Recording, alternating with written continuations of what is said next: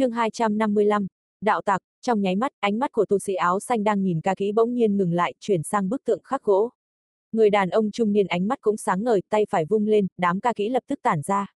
Tu sĩ áo xanh bỗng nhiên đứng dậy, cất bước đi tới gần bức tượng gỗ cẩn thận xem xét. Sau khi hít một hơi, hắn nói, đây là, hắn trong lòng đã đoán ra được nhưng không dám xác nhận.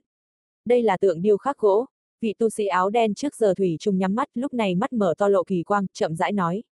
Tu sĩ áo xanh ở đứng gần bức tượng lập tức ngẩn người ra cười khổ nói. Sư huynh, ta đương nhiên biết đây là tượng điêu khắc gỗ, cái mà ta muốn nói là con vật được khắc kia.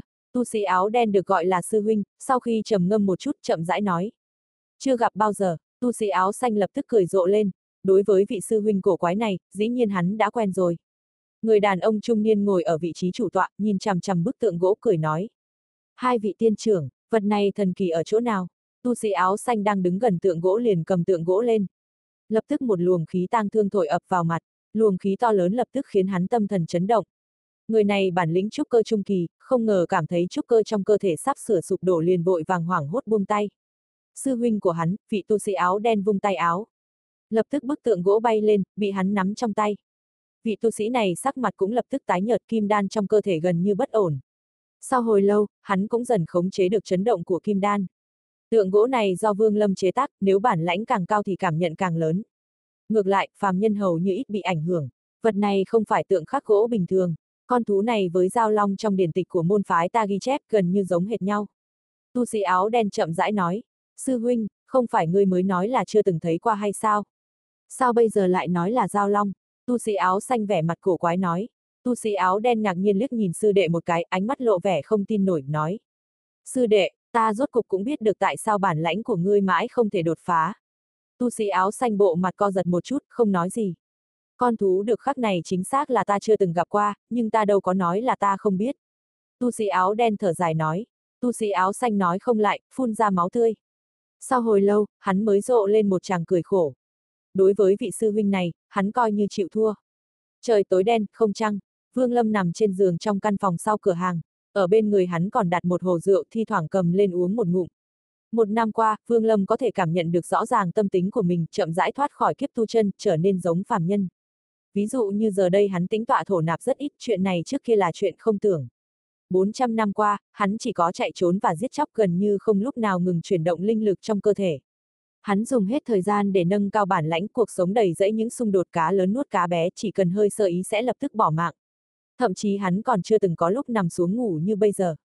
Cho dù là đêm khuya cũng chỉ ngồi thiền để chờ qua đêm. Loại cuộc sống này tuy rằng kích thích mang lại cảm xúc mạnh mẽ, nhưng lại thừa một chút tiếc nuối, thiếu một chút bình thản. Nó là không trọn vẹn. Cuộc sống hiện tại của Vương Lâm không có sự tranh đấu tuy nói là bình thản nhưng lại giống như một dòng nước chảy nhỏ giọt cột rửa tâm linh. Loại cảm giác này, khi Vương Lâm mới bắt đầu thấy cực kỳ xa lạ. Nhưng chậm rãi theo thời gian, tâm tính hắn dần dần tiếp nhận cách sống của phàm nhân này.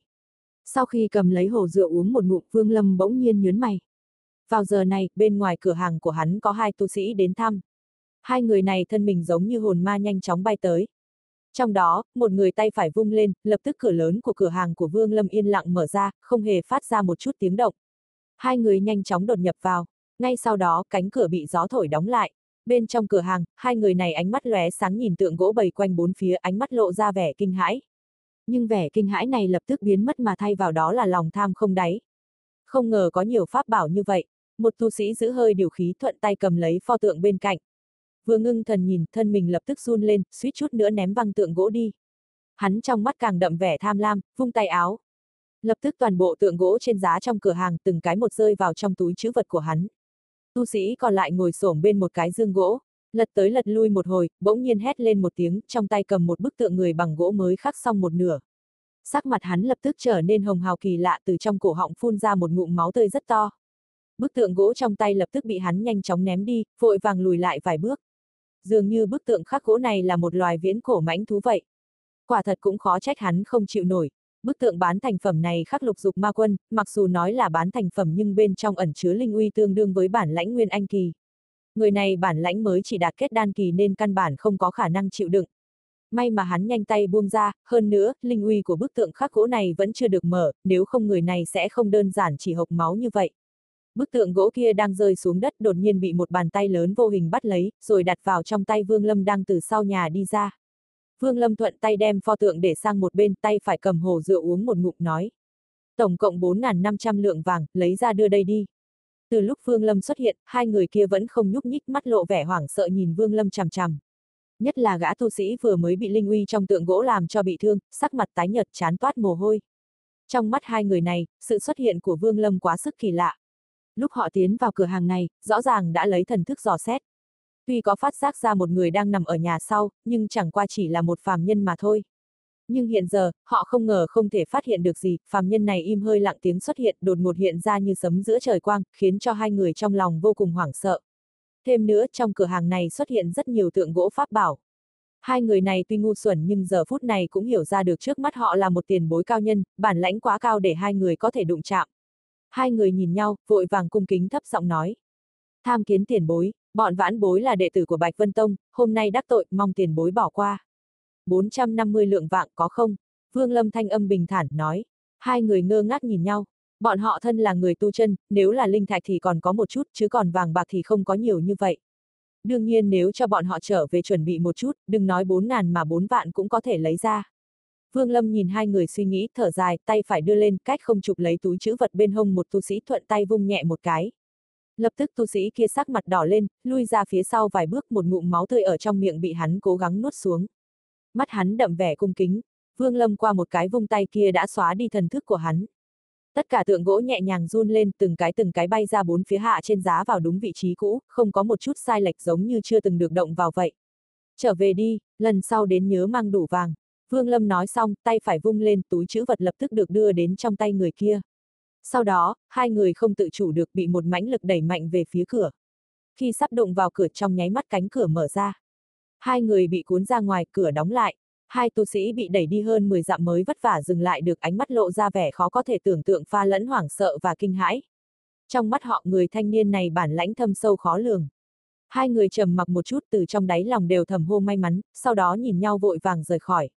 Hai người này chính là hai tu sĩ ở trong vương phủ. Bọn họ nhìn ra tượng khắc gỗ không phải tầm thường tìm được từ đào tra hỏi, mới suốt đêm tìm tới nơi đây. Chỉ có điều sau khi trải qua tình cảnh vừa rồi, hai người dĩ nhiên bị dọa cho hết hồn, cơ hồ không còn can đảm ở trong cửa hàng kia nói ra ý định nữa.